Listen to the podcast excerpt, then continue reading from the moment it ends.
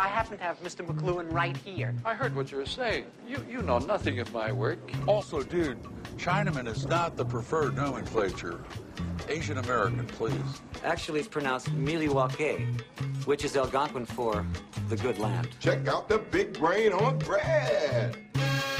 Fridays, as always, movie day here on the Takeaway, and our movie team is here.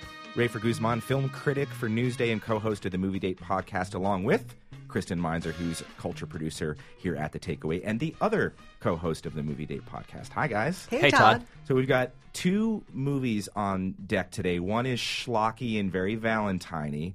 Um, let's let's first go to one that's decidedly not because I might need a chaser here to cl- cleanse my palate after all the love talk here on the takeaway today. It's RoboCop. It's a remake. It's 1987. Let's go to a clip. Walter Carroll, look at me. You have two options. Option one I shoot you with 50,000 bolts, which may cause respiratory failure, organ malfunction, internal burns, and loss of bowel and bladder control. And then I arrest you. Option two You tell me where John Biggs' drug lab is located. And then I arrest you. You have two seconds to decide. You have two seconds to comply. It used to be. Wow, sounds sounds romantic, Rafer. Very romantic. Uh, I don't know if you were a fan of the original RoboCop, I Todd, was. as as was I. Brilliant film. This one, not so much. This is sort of a. I found a more serious, more emotional, kind of darker RoboCop.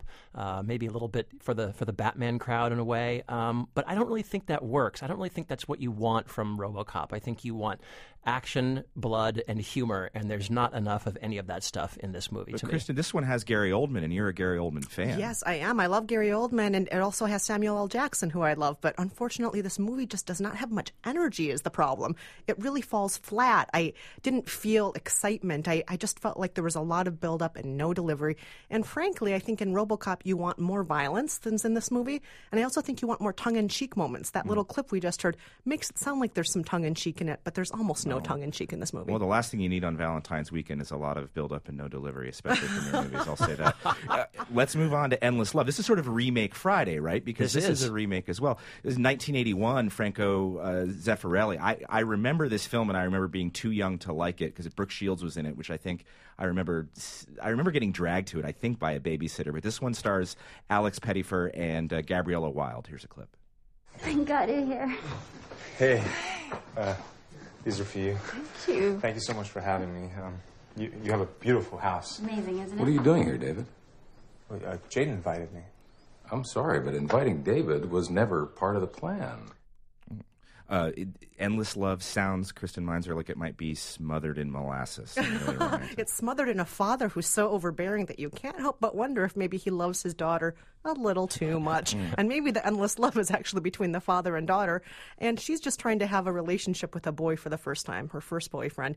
And the movie, you see the constant fighting between the overbearing father and the kids who are just nice kids in love. That's the whole movie. It's pretty schlocky. I think, though, that a lot of teenagers are going to love this movie. Rafer? I, I will say it actually works better than the 1981 film with Brooke Shields. Um, it's a little more realistic. You kind of understand what the characters are up to a little more. Um, I think the, my one objection is it has absolutely nothing to do with the book or the film. It is a completely different story. The characters have been totally overhauled. It's like a gut renovation, and they just kept the title on the front door that says "Endless Love." but it is kind of an okay teen romance. Okay, an okay teen romance on Remake Friday. That's Endless Love, a remake of the 1981 film. Of course, we had RoboCop, a remake of the 1987 film. Uh, before we let you go, Kristen, the Movie Date podcast, what do you guys have on tap this week? In addition to these movies, we're going to look at Winter's Tale and at the remake of About Last Night. So it's all remakes, and then we're going to be helping a listener who needs advice on Valentine's Day movies that aren't schlocky. Valentine's movies that aren't schlocky. Important. Kristen Meinzer, Rafer Guzman, our Movie Date team. Thanks, guys. Thanks Thanks. Todd.